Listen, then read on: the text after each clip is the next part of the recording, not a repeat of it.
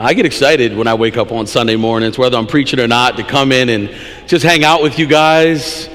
Uh, I see a lot of you guys during the week, and some of you I hang out with on the weekends, and it's just so great. I, I love you guys so much. Um, I'm going to be joining uh, Elder Jim DiBiaso and uh, Pastor Ryan in our series on the book of James. Uh, what a great series this has been. Jim, can you give Jim, Pastor Jim and uh, Pastor Ryan a round of applause? They've been just doing a wonderful job. I've been edified. I know I've been encouraged uh, by their sermons, and so I have, I have the privilege to join them in this series. Today, we're continuing uh, on the series Walking Out Our Faith. Now, I apologize today. I, I did a really nice PowerPoint, um, but if any of you have ever had satellite internet, sometimes it doesn't always work well when you're trying to send anything over 12 megabytes. So um, I didn't uh, get the, the guys here didn't get my PowerPoint, but that's okay. So again, this is part five of our eight part sermon series on the book of James. Today we're going to be covering, so if you want to open your Bibles right now, get, go ahead and get ahead of it. We're going to be in James chapter 3 today. We're going to be reading verses 1 through 12. And the title of our sermon today is The Master Key. The Master Key. So, you know, we're talking about this idea of walking out our faith. And I got to be honest with you, these last couple weeks, I haven't really been able to walk very much, let alone walk out our faith from our softball game two weeks ago at the church picnic. Some of y'all know what I'm talking about. Where you at, Rick? Where you at, Sean? Amen. Y'all understand what I mean. oh man, my ankle's still hurting from that game. But we had a great time and we enjoyed the fellowship. What I'm going to do really quick is we're going to pray and then we're going to watch a 60 second video uh, and then I'll come back and we'll get into our sermon. So let us pray, if we will, very quickly. Father, we thank you so much for this day and we thank you, Lord, that we have another opportunity, Lord, to receive your word and be ministered to by your Holy Spirit.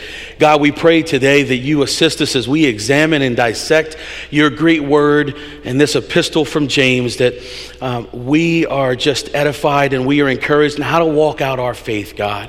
So, will you allow this arrow of your word to make its target, to hit its mark today, Father, in the hearts of those in this room? And so, we thank you, Father, and we bless you. In Jesus' name, the people of God God say, Amen. Amen. We're going to watch this video real quick and I'll be back. Once spoken, our words begin blazing a trail through.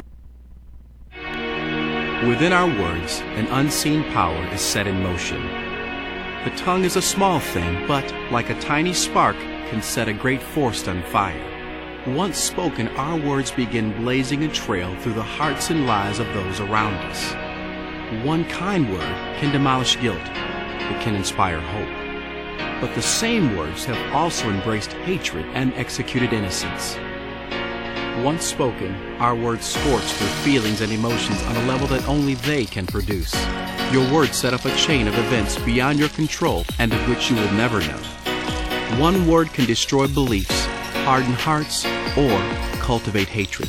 But they can also demonstrate faith display forgiveness, and nurture love. The power of life and death lies in a single word, and we, the image of God, have this power in one word.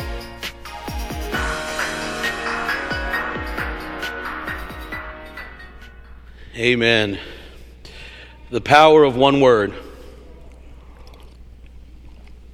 In case you don't know, the third chapter of James is about the tongue. And so we're going to take some time. It's only 12 very short verses in this first part of James chapter 3, but there is so much great revelation. And today we're going to take some time to dissect it and really get an understanding of what James is trying to tell us. You know, I'm going to tell you a quick story um, uh, on this video and talking about the power of a word. Many years ago, um, I was a. Um, headhunter. I was a recruiter uh, for a firm in Wilmington. And uh, I had a coworker, good friend of mine, still good friends today. His name was Dan. Dan was a younger guy, His family lived in uh, upper New Jersey, northern Jersey, and so he was down in Delaware simply because of work. And uh, so he lived back down here by himself. He didn't have really any family here in the area. And so um, we became friends, and he would come over from time to time and he would hang out with our family.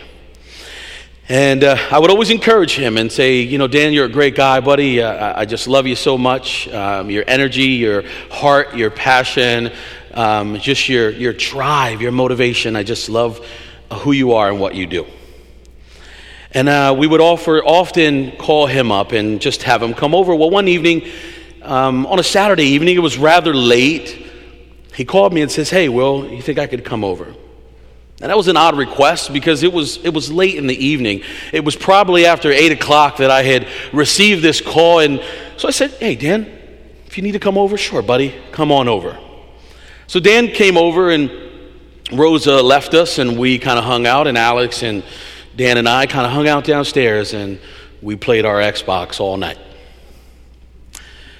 And uh, Dan slept over that night, and later in the, uh, the next morning, Dan goes home. And we went out about our lives and our business uh, like, like nothing. So, some years later, Dan and I moved on and we, we uh, took separate careers or different careers in different areas. And Dan went back up north to be with his family. So, Dan uh, calls me one day and uh, well, first I got a call from his mother, who was a very sweet lady, and she thanked me. And well, she didn't understand why she was thanking me, but she said, "I just want to tell you we love you. Well, you'll always be in our prayers, and just want to thank you." And I didn't quite understand why. And I received a call from Dan, I guess a few days later, ironically, and Dan says, "Hey, Will, I never said this to you, but I want you to know how much I appreciate you." And I said, "Well, Dan, why do you say that, buddy?" And he says, "Because you don't know, but." Your words saved my life that night. You literally saved my life. That you being kind enough to open your home late in the evening and welcome me and welcoming me and just staying up with me all night and playing games and just enjoying time with you saved my life because I was really thinking about killing myself that night. But you said yes when others would have said no. You were willing to open your home and your heart and you saved my life. Because had you not kept me there a little longer, had you not allowed me to stay over, I probably would have just gone back home and ended my life. So he said, I want to thank you for the power of your words. And it touched me. And it stayed with me uh, till this day, and I don't think my family even knew that. I think I just shared that with you guys. Uh, I think maybe Alex, I think I shared that with you maybe a few months ago. Uh, no? Oh, I must have missed that. but uh, so it's news to Alex too. Um, but Dan's a great guy, and I'm glad he has a family now, and there's a wife and a couple of kids, and he's flourishing, all because of the power of a word. So today I want to read to you um, a scripture. It's our opening scripture for today, and it comes from Proverbs 18, verse 20 and 21. And I'm going to read today's passage from the Message Bible. Now, if you want to open to your Bible, that's fine. I think the message, the wording choice in the message was just right for today. But if you want to turn there, again, it's our opening passage for today Proverbs 18, 20, and 21. Again, I'm reading from the Message Bible. In verse 20, it says, Words satisfy the mind as much as fruit does the stomach. Good talk is as gratifying as a good harvest. And 21, words kill, words give life. They are either poison or fruit. You choose. I thought the way the Message Bible put that was spot on. You choose. So, in the book of James, as we've been talking about, as, as uh, Pastor Jim and Pastor Ryan have been teaching us these last few weeks, the book of James is a very practical book. It's not a theoretical book. It is not one that really teaches much theology at all. Many scholars call the book of James the Proverbs of the New Testament. James is an in your face, in your business, in your life kind of book, and I love it. And a lot of people think that James is about faith and works, but that's not right. The book of James is about faith that works. I'll say that again. It's not about faith and works, it is about faith that works. That's what James is all about. And so today, as we talk about the master key being the title of our sermon today, the tongue indeed is the master key. But the master key to what? We're going to talk about a little bit about that today. I have five points that I want to share with you from the text, and we're going to read the text in just a moment. But there is five points or reasons that we must guard our tongues. So let's read our scripture today. Again, we're in James chapter 3. We're going to read, uh, I have from the NASB, but whatever you have is fine. If you have your electronic Bibles, you can change your version to the NASB. And reading from, uh, starting in verse 1, chapter 3, we're going to read all day, all the way down to verse 12 together. And then we'll unpack all of this amazing scripture. So, starting in verse 1, it says, Let not many of you become teachers, my brethren, knowing that as such we will incur a stricter judgment. For we all stumble in many ways. If anyone does not stumble in what he says, he is a perfect man, able to bridle the whole body as well. Now, if we put the bits into the horse's mouth so that they will obey us, we will direct their entire body as well. Look at the ships also. Though they are so great and are driven by strong winds, are still directed by a very small rudder, wherever the inclination of the pilot desires. So also the tongue is a small part of the body, and yet it boasts of great things. See how great a forest is set aflame by such a small fire. And the tongue is a fire, a very world of iniquity. The tongue is set among all members as that which defiles the entire body and sets on fire the course of our life and is set on fire by hell. For every species of beast and birds, of reptiles and creatures of the sea is tamed and has been tamed by the human race, but no one can tame the tongue. It is a restless evil and full of deadly poison. With it we bless our Lord and Father, and with it we curse men who have been made in the likeness of God. From the same mouth comes both blessings and curses. My brethren, these things ought not to be this way. Does a fountain send out from the same opening both fresh and bitter water? Can a fig tree, my brethren, produce olives, or a vine produce figs? Nor can salt water produce fresh. Thank you, Lord, for the reading and revelation of your word. Amen. So let's take some time to unpack this scripture today. So in verse 1, James starts out with a very powerful statement. Now, a lot of people think that when he says this opening statement, that the rest of this chapter really is just for teachers for those of us with the gift of teaching, but that is not the case. I believe that we are all called to teach and instruct, whether it is our children or our wives or those that we encounter on the street. We are all called to instruct, but James wants us to understand in verse 1 that this is serious business that we should not take on the use of the words lightly. We should not take on instructing and teaching lightly. Why? Because he makes it very clear we are held as teachers to a higher standard. And we will be judged more strictly and accordingly. James is saying, listen, guys, this is very serious business and it is not to be taken lightly. So, our first point today Five reasons why we must guard our tongues. Reason number one, and again, I apologize, I don't have it up on the screen, but you can jot it down. Reason number one is the tongue is the key to holy living. in verses 2 through the first half of verse 5. Let's unpack that for a minute.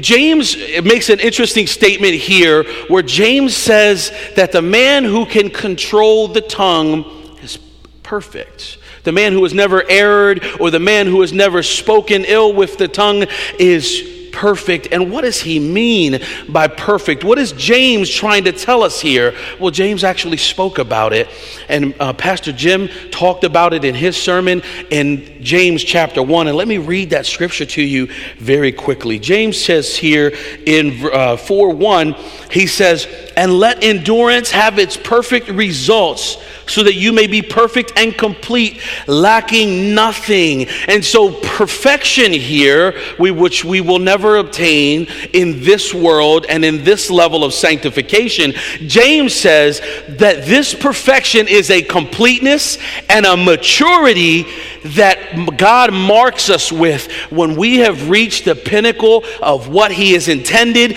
to produce in us.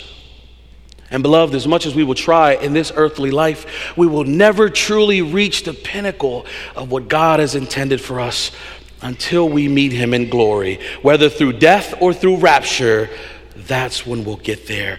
And so James is saying, listen, it will never happen.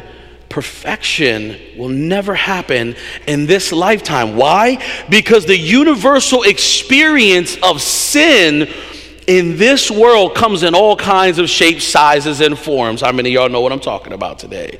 And in particular, if you're mature enough to admit it, the sin of speech is one that permeates every single one of our lives every day. If we're mature enough to admit it. You know, there's these hasty sayings, there are these untruthful statements, little white lies. Y'all know what I'm talking about. We do it all the time, right? Innuendo, sly comments, gossip, and so on. The sin of speech is something that permeates our lives every single day. And James says, listen, if you were able to control it, you'd be perfect, but none of us are. And then he goes on to give us two illustrations today. And there are preachers, bless their hearts, they have done a great job giving entire sermons on these two illustrations that are in these first few verses. I'm not going to do that today because I don't think that's the point. But let me give you a few takeaways from these illustrations. And he gives the illustration uh, in this text about the bit in the horse's mouth and the rudder of the ship. Again, I, I'm not going to spend too much time on that. There's so much to uh, uh, unpack in this text. But what James is trying to help us understand is that these very, very small things, a bit, anybody seen a horse's bit? It's really about this big. It just goes through the horse's mouth so you can control the head, right? And a rudder is very small in comparison to the ship. But what James is helping us to understand is a small thing can harness the violence and the power of a beast, of a horse, and the power of the storm that rages in the sea that the ship will navigate through. A small thing. And so James tells us that the key to holy living is also the tongue, that the tongue has the power, smallest of its members in the body, that the tongue itself is the master key to holy living. And so, are we the masters of the master key? Have we harnessed and controlled it? And some of us do well in this area, and some of us don't. Can I, can I make a confession? Because, you know, I, you guys know this about me. If you don't, you should know this. Um, I'm a very real kind of Christian. I don't like being painted and pretty and cleaned up and dolled up and all religious. I, I, just like to expose who I am and what I am, and I think that's how we grow. Listen, you know, I, I spent a lot of years in the Marine Corps, and so sometimes I got a problem with cussing. Okay, I, I'm just being honest. I, true, I really do my best. I try not to. But that's my that's one of my things. I, I'm growing. I'm trying right? But I but I'm just being honest. I'm being transparent. That's one of my things, right? So even I have that issue. It's normally at Alex. I love you, buddy. But I, I, I struggle, right? So but it's one of those areas that really the, the tongue has so much power And although circumstances will change and situations may vary, can we maintain the course? Can we, in the storms of life, as the waves take our boats up and down, and as the waves crash over our bows, can we maintain the course? Will we allow our tongue to steer us off course? Or will we master or control enough our tongue to maintain our heading? Some people think that uh, uh, managing or battling the tongue or winning it over or controlling it um, is to win the battle. But no, guys, it's so much bigger than that. Controlling the tongue is winning the battle of all battles. I'm going to help you to understand what I mean here in a little bit when I tell you that controlling the tongue is winning the battle of all battles. See, because our, our tongue is more than what we say out loud.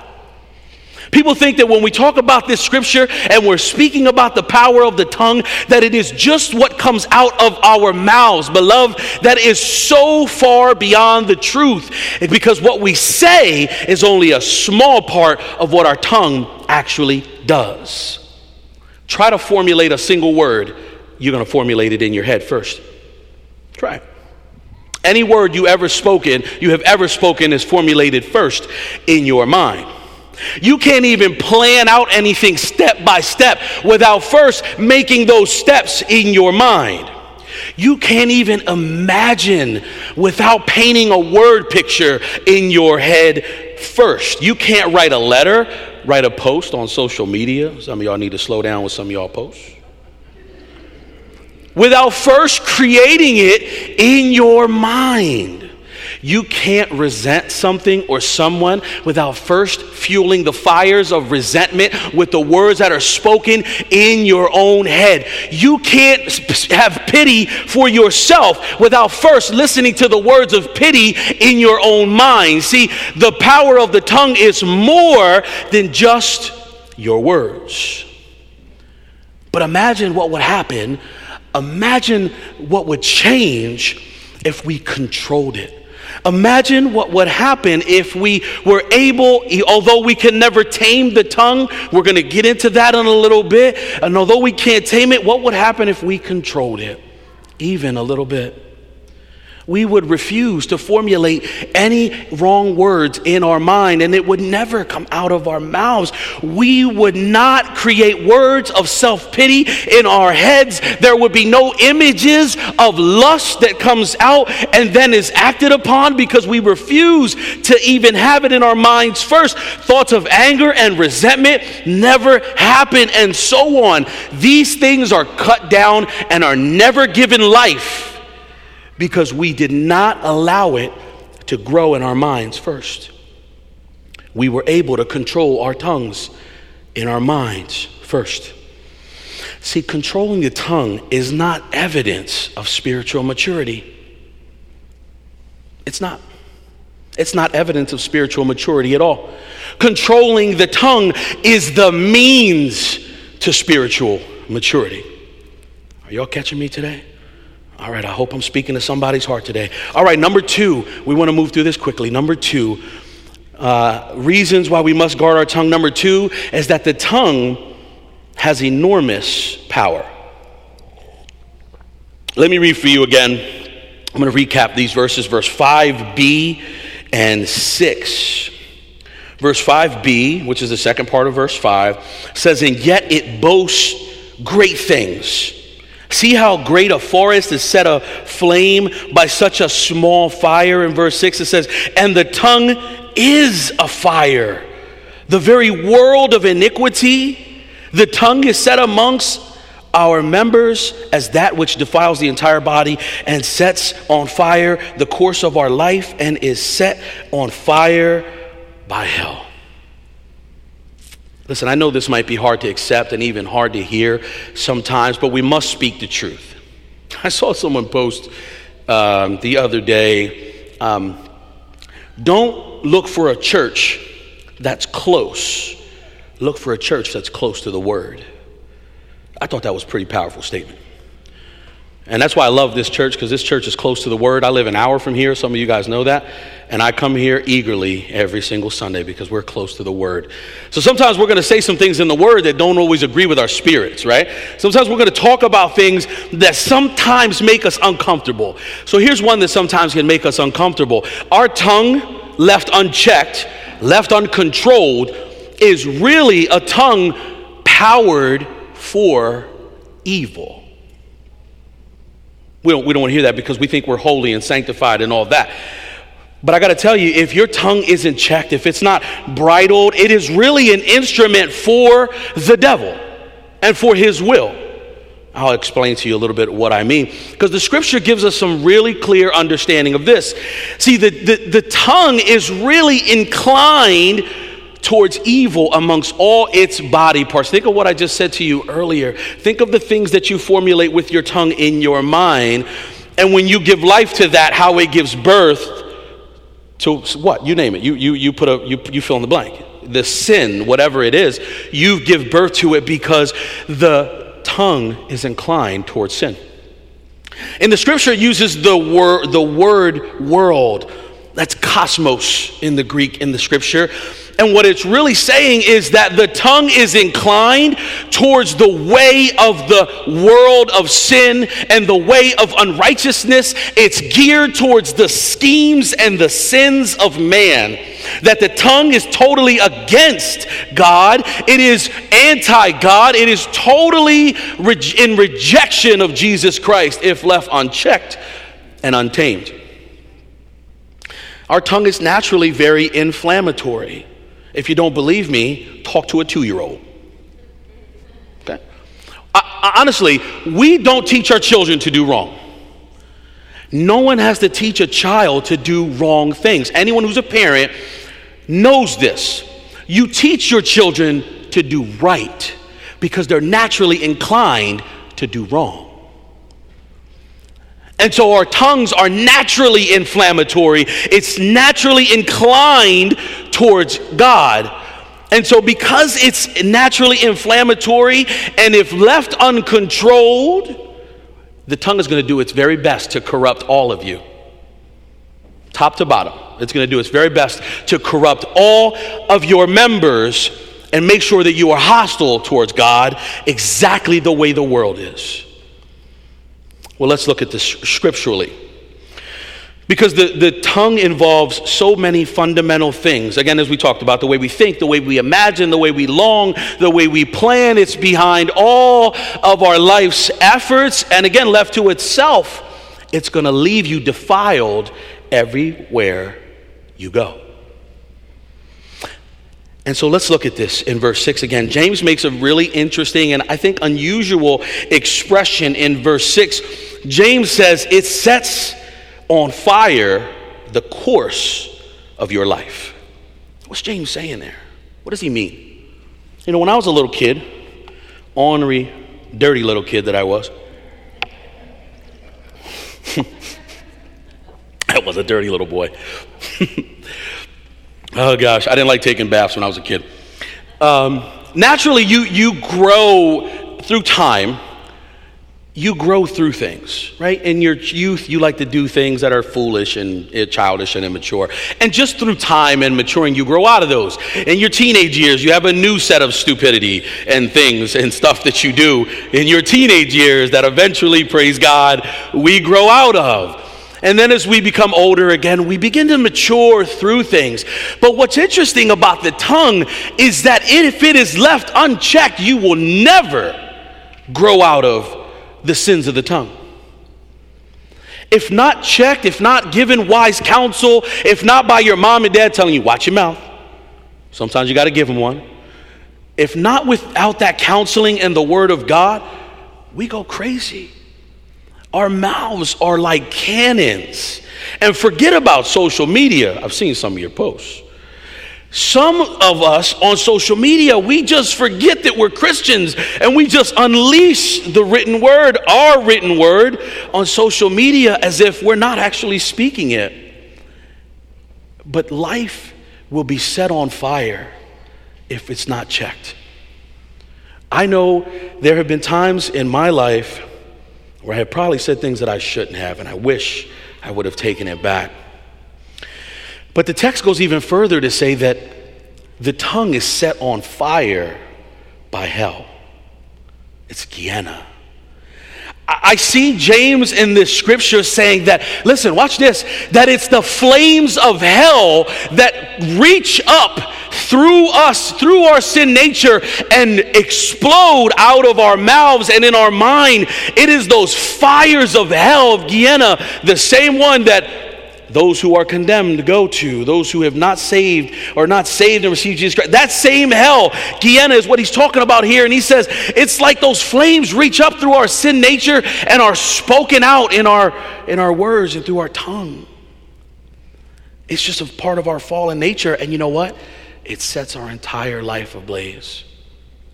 Has anyone had a situation or ever had a situation in their life where they said a word and you knew?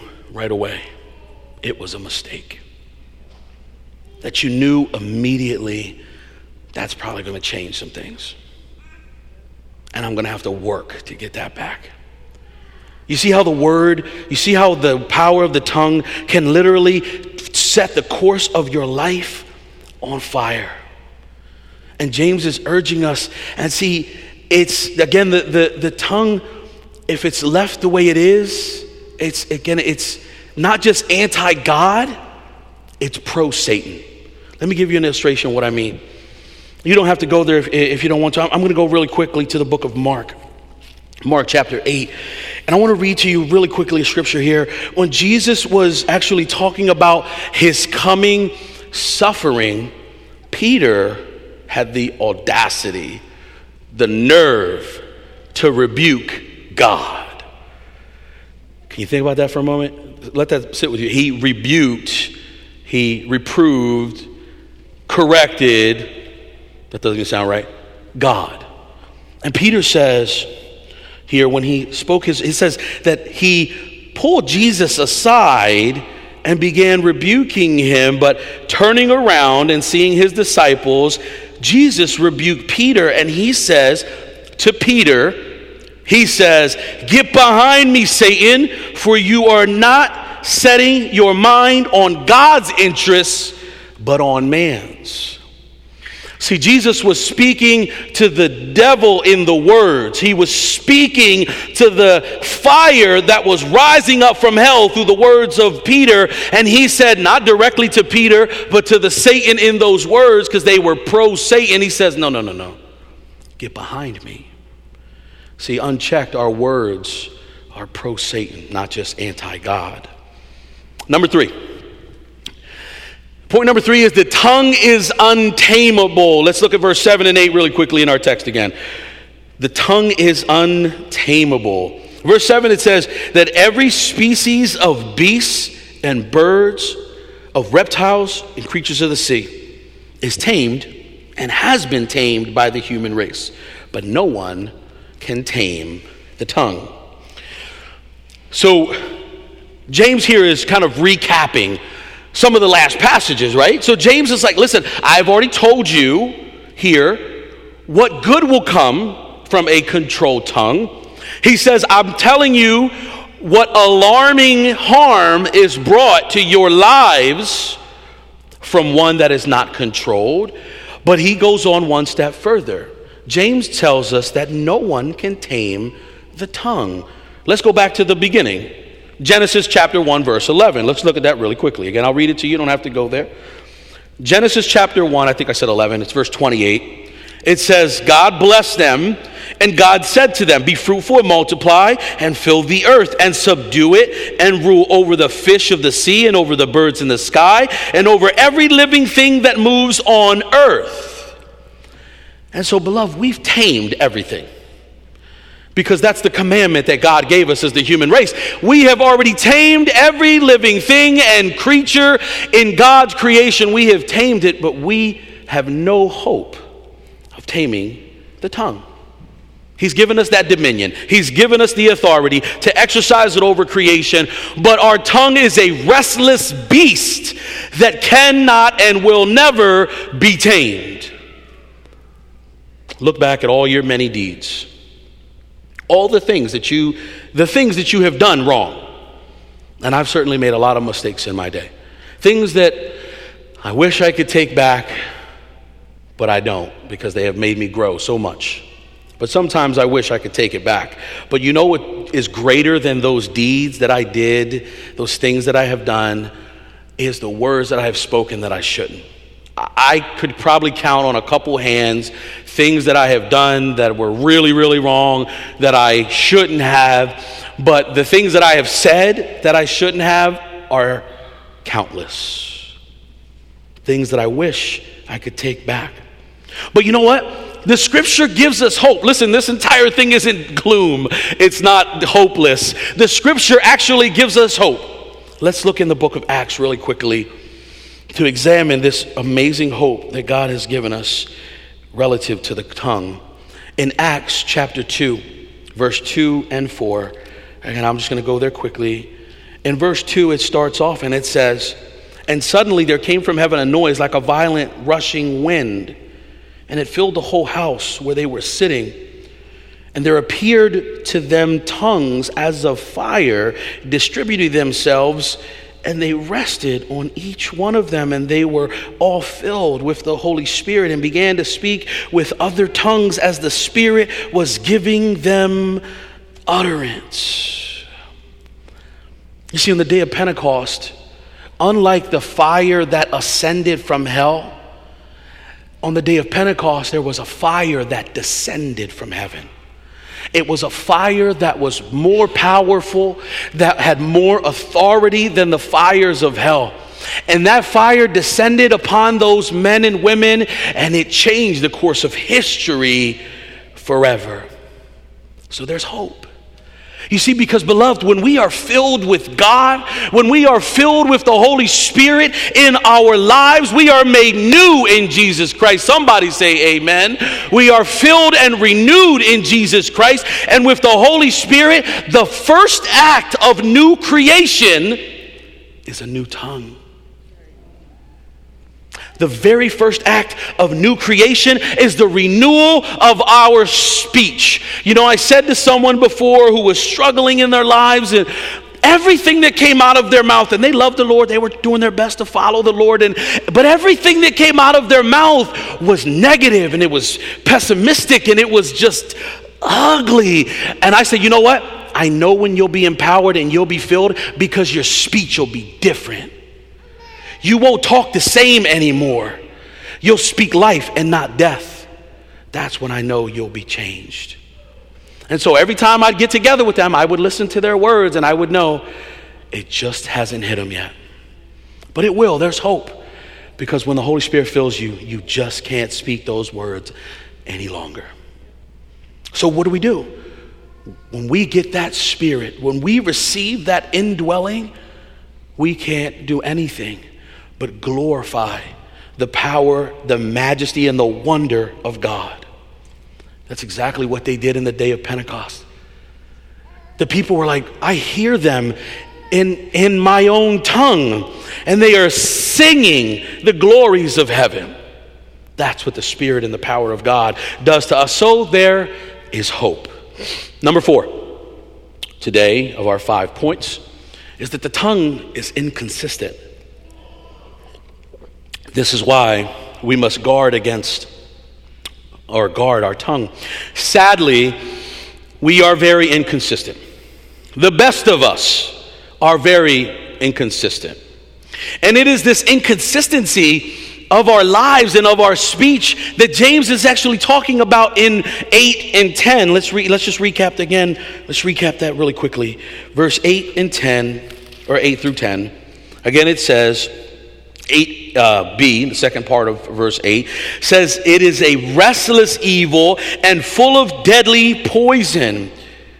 With it we bless the Lord and our Father, and with it we curse men who have been made in the image or the likeness of God. From the same mouth come both blessings and curses. Brethren, these things ought not be this way. See, it is the sin of inconsistency of our words that James is, James is referring to as this deadly poison. He says that this deadly poison is the inconsistency of our words. And you know what? We cannot reconcile those two purposes. The scripture says that we bless and we curse. Those two things can never and will never be reconciled. You can't do both with the same mouth. You're either going to do one or you're going to do the other.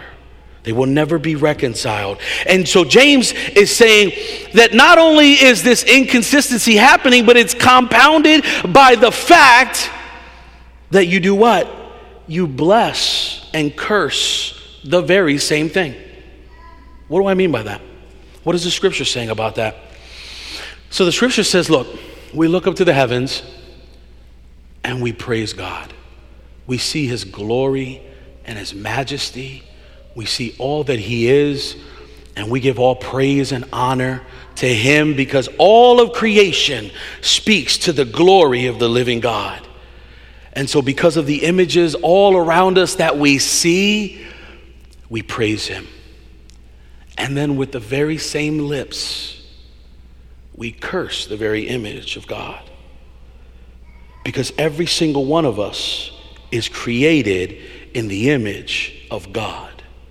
So, how, beloved, do we bless and curse the exact same thing? How do we go out there and bless and love all of creation and God, what you've done with us and for us and all that you have made, but yet we forget that the people standing in front of us were also made by God and are made in His image, and we bless or we bless Him and curse them? It's inconsistent and they cannot be reconciled. And you know what? When I read this scripture, it popped out in front of me. James is shocked by this. He is completely appalled, and he says two words My brethren. He stops in the middle of his sentence and he says, My brethren.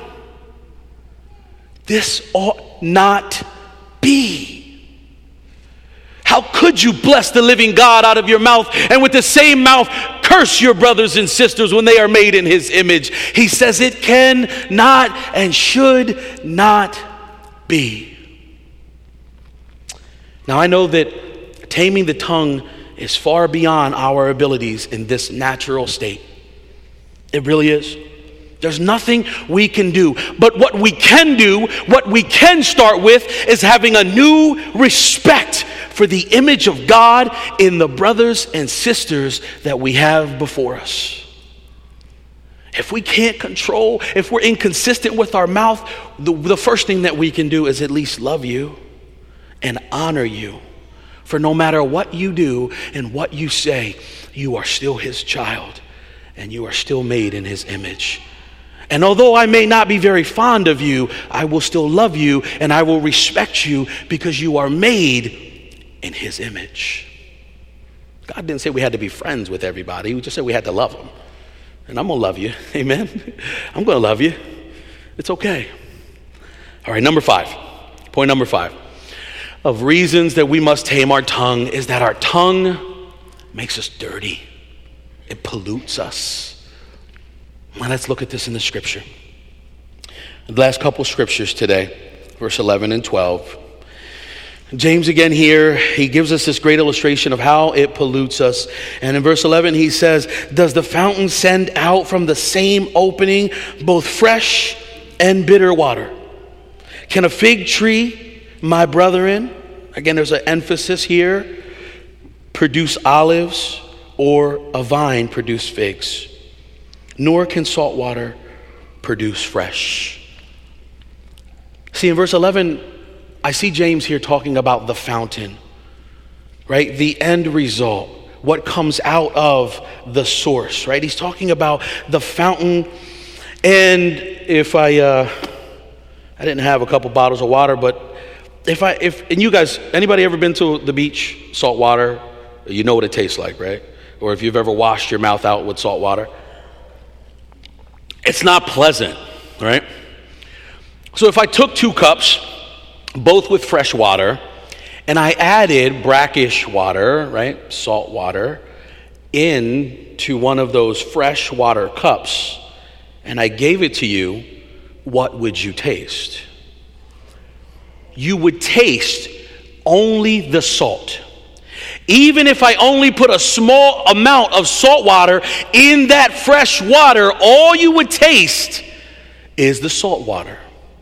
Because the salt water, it defiles the whole cup. And you wouldn't know that that cup actually came from a freshwater source. You'd never know. And the same thing is like us in our lives. See, if all we're demonstrating is salt water, people are going to think that what's the source? What's behind me?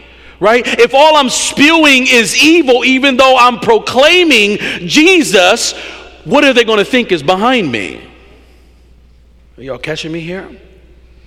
And so James is helping us to understand this image of this fountain producing either fresh or salt water, but you will not get both from the same fountain. You can't, it's impossible.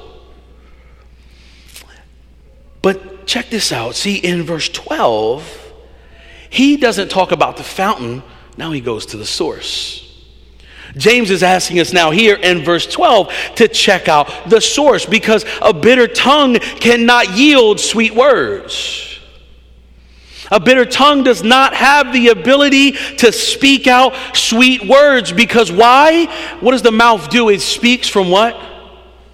The abundance of the heart. You will never get sweet words from a bitter heart. It just doesn't happen. And when you have someone whose heart is filled with the love and joy of Christ, okay, we're going to fall short a little bit, but very rarely will you get those bad, bitter words.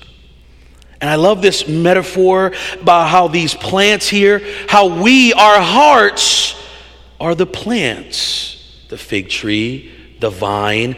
Our hearts are those plants, and the fruit is the product, our, our speech is the product of that plant.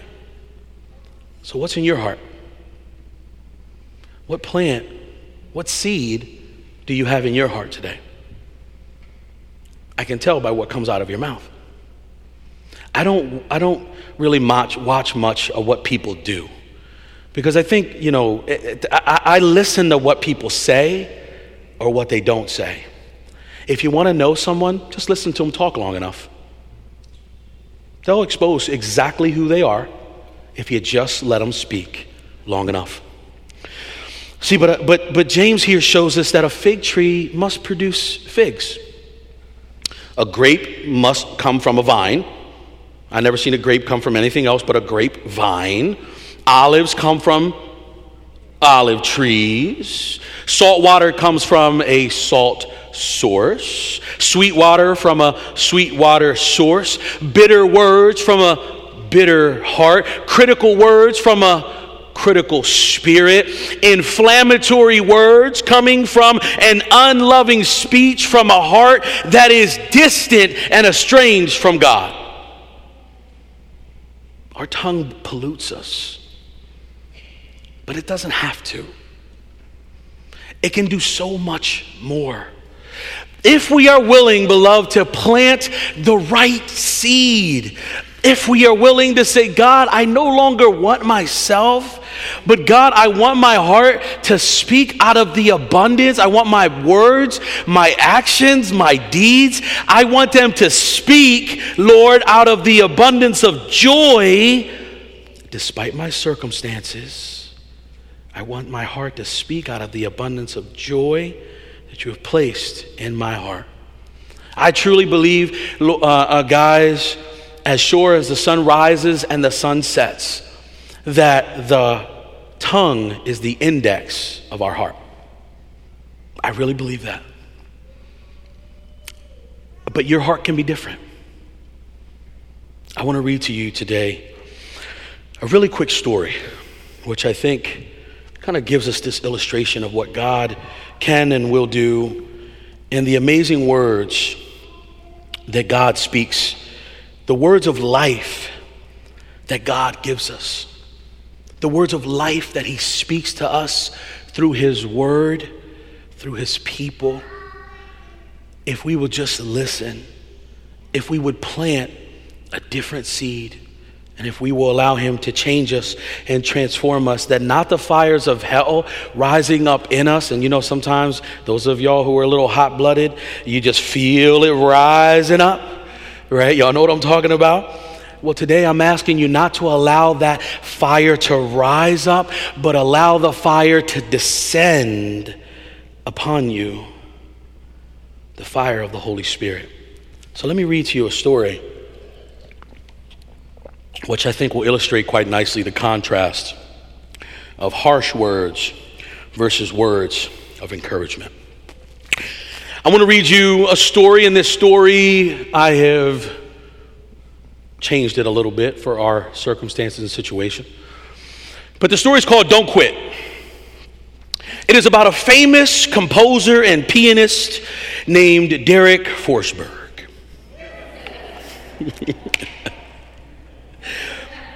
And so Derek was scheduled to perform at a great concert hall here in America. And it was the evening of the concert. It was a black tie event. People came in their evening dresses, and the high, the people of high society came for this amazing extravaganza.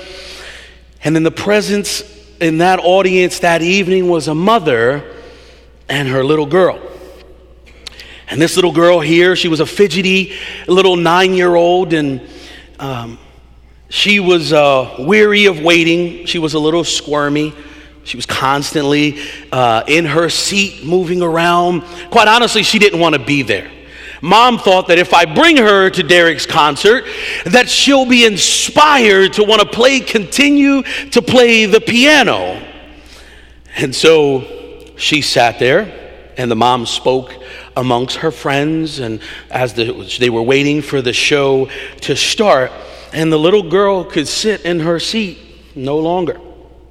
So she slipped away from her seat, strangely drawn to the ebony concert grand Steinway piano and its leathered stool.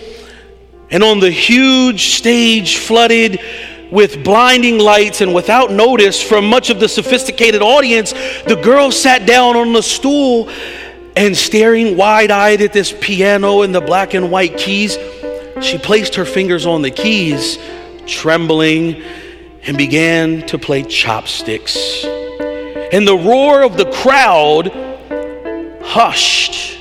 Hundreds of people began to frown and point in her direction. Irritated and embarrassed, they began to shout.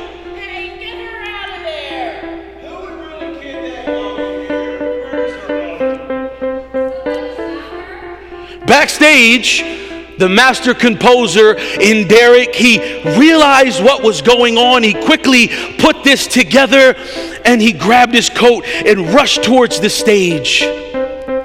Without one word of announcement, he stooped over the girl, reached around her side, and began to improvise a counter melody to harmonize with the enhanced chopsticks.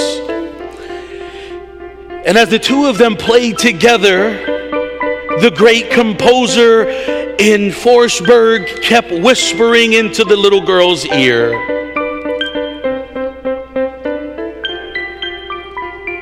He continued to say, Keep going. Don't quit. Keep on playing. Don't stop. Don't quit. And as they continue to play, isn't that so with us in our lives? Whereas we continue to hammer away at our projects, isn't it just like us in our lives when the world is speaking words against us and we're having a hard time moving on? When the world is saying no, when the, you're, you're in your own words and in your own head, you're saying, I can't do this. I should just move on. And you're doubting and you're pitying yourself. God, the master player, the master pianist, comes into your lives speaking words of power, speaking words of encouragement. And God whispers to us with his amazing and powerful, fiery tongue. And God says, Don't quit, keep going, don't stop playing. You can do it. So, despite the words that you're saying to yourself today, God is saying more powerful words than you will ever hear. He says, I love you, and you can do it if you will just keep moving forward. Thank you, God, today. Thank you for my audience members who helped us out with that great illustration. And thank you, Derek. Thank you, sweetheart. Thank you so much. Amen. There is so much hope. That was wonderful, guys. Thank you for helping us with that illustration. Guys, I close today with those words of encouragement that despite what the scripture tells us about how bad our tongue can be, the Holy Spirit will give you a new one if you want it. If you so desire, He will change your tongue, He will change your speech, He will change your life if you are willing to open the door and welcome in the Lord Jesus Christ, Father, Son, and Holy Spirit into your lives, you too can be changed forever. Can we pray? God, thank you so much, Lord, for this family. And thank you for this community. Thank you, Lord, that uh, for Derek and all those who helped in this illustration, Lord, that I hope that, God, it made its point and it hit its mark. God, I pray today that as we leave this place, God, that we come in, uh, we leave rather, Lord, differently than how we entered this place. And it is all because of your work, nothing that we have done, but it is all because of you. So, God, will you continue to uplift this church? Will you bless us?